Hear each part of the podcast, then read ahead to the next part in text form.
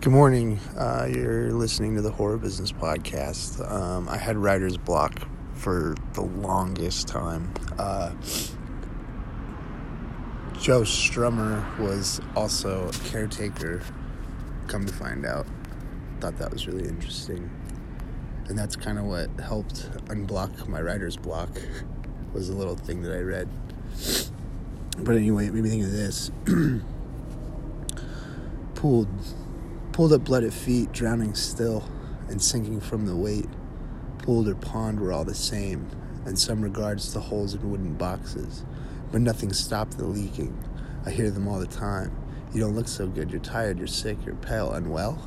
Truth be told, I haven't been well quite some time. The clock's still five days slow. Been waiting for the snow plow, for working hands shoveled it all away. Fingers still crossed, just like you're crossed and crass. But that's the lot these days.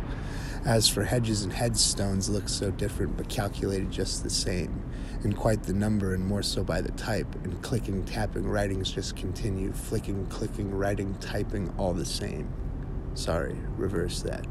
A nail for every coffin and a soul for every ounce of dirt. Perhaps the people are the hedges and the headstones are only places. And still, working shoes that only footprints leave, but the wind was blown, and it's blown us all away, and the chilling cold is somewhere else. Perhaps it's dead. It's true. But not in place, this hellish place, the living dead and the undead. We've lost our way. The callous forming malice from the lies. May God rid that which disguised lies so hide. Saw them forming from your eyes.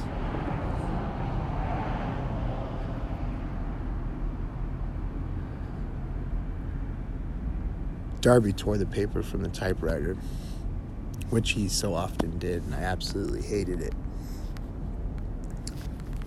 Dude, that's really fucking good, man. I don't I don't feel so good. Tommy, stay with me, man. I just felt his cold hand slapping my face. My eyes rolled back and I sunk into the chair again. There was something I had to type, that wasn't until later on this afternoon. I just felt the slapping on my face. The old wooden porch faded into view. I saw myself sitting there. Then the dark attic from the other place was cold and still, seemed to be so empty. The uncle was gone. We had to bury our grandpa, but that was years ago, too.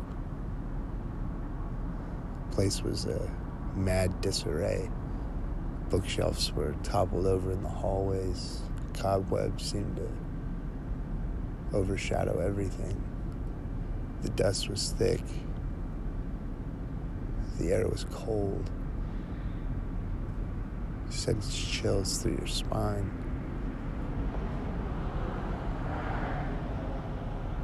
I only remember dropping to the floor. The moon was full.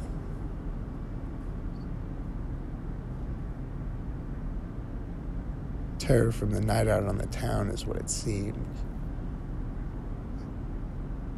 The giant aberration seemed to be covered in fur. Newspaper said that it killed three people.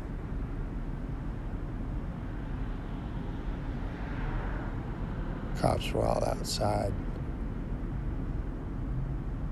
Bombed the place. Choked it out. What they did with it after, nobody knows. But it was buried somewhere in that field. I guess I have to find it. That's it for this morning's Horror Business Podcast. Um, that was very short, it was very brief, but it's to be continued through another episode that I was working on as well. So stay tuned for that. Have a wonderful day. Much love and blessings always. Thank you for listening to the Caretaker Diaries. Once again, that's the Horror Business Podcast.